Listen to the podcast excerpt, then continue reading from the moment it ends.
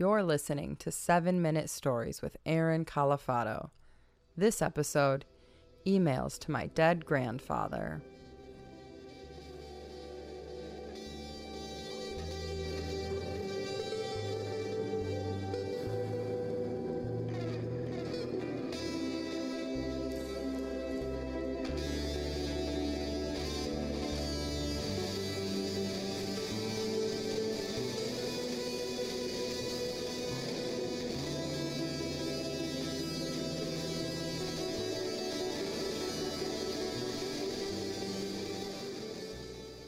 My grandfather died about three years ago, and it was pretty sudden. He fell and he hit his head and he bled out essentially. And when he got to the hospital, it was too late, and his brain swelled up, and and it was really sudden. And he was in his mid 80s, and he was, I don't know how you you know when you're in your mid to late 80s, uh, how how healthy you can be because you're towards the end of your life. But I know that he had a pretty decent quality of life, and he could have lived another five to ten more years, but he he fell and it was sudden. And he was gone. And it was my grandfather, but I was very close to him. And I miss I miss him a lot uh, to this day. But it was interesting. A couple of months ago, I'm on my email, my Gmail account, sending out mail for work, and I look down at the bottom of the screen. There's that option where you can chat with people, or video chat, or, or Google Hangout, or whatever. And his name pops up, and it was a weird experience seeing his name pop up. And it it didn't say he was online or active or anything like that. It just his name was there.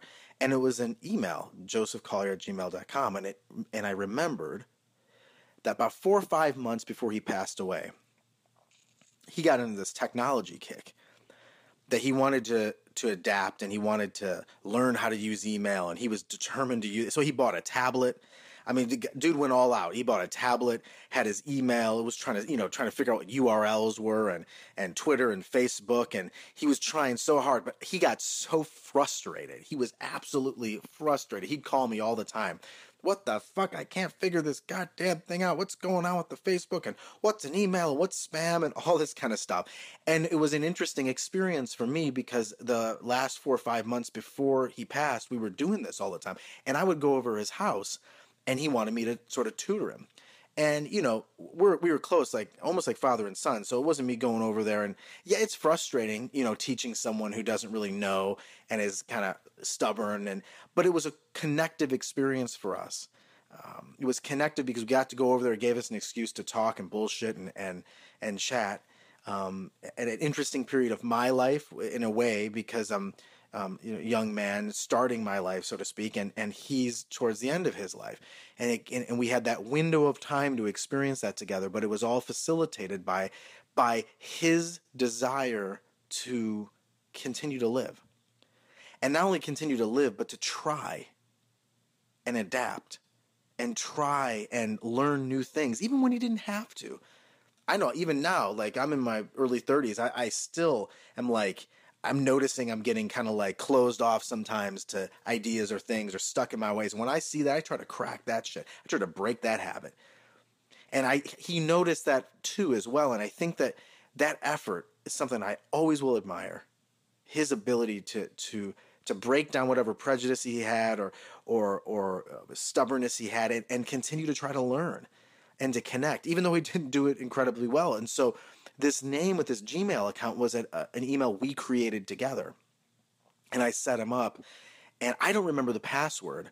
And I really haven't tried to figure it out since I saw that pop up on my screen. And, and he barely remembered his password either, but we would have dialogues. It would go back and forth. So I started looking at the history and viewing the deleted messages, and we'd have these kind of dialogues back and forth.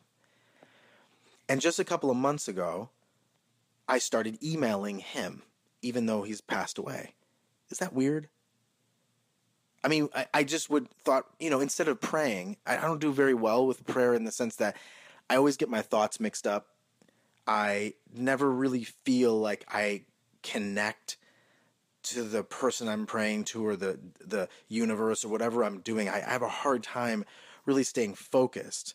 Um, and I try to be present, but even when I do pray or if I talk inside my head or, or say a few words for someone, I don't know if that it feels like it doesn't manifest and it doesn't feel like there's this connective thread that happens. Um, one, because there's no response.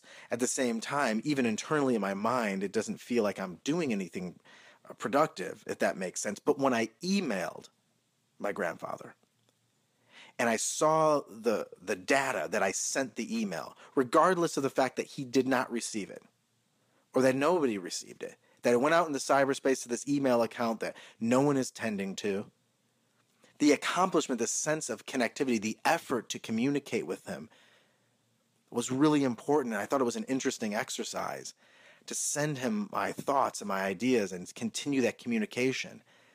And we don't know the metaphysical world, we don't know what's out there.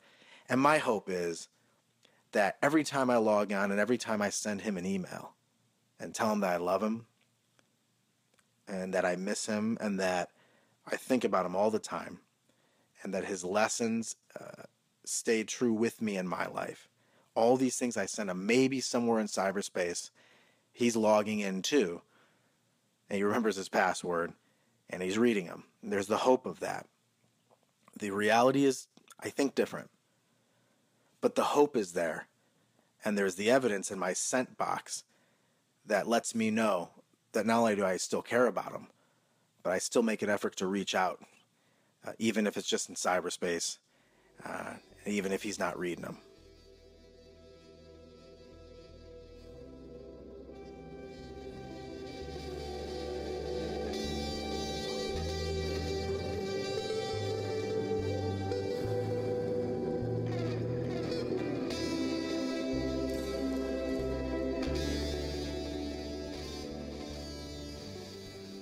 For more 7 minute stories, go to aaroncalifato.net or subscribe on iTunes. Thanks for listening.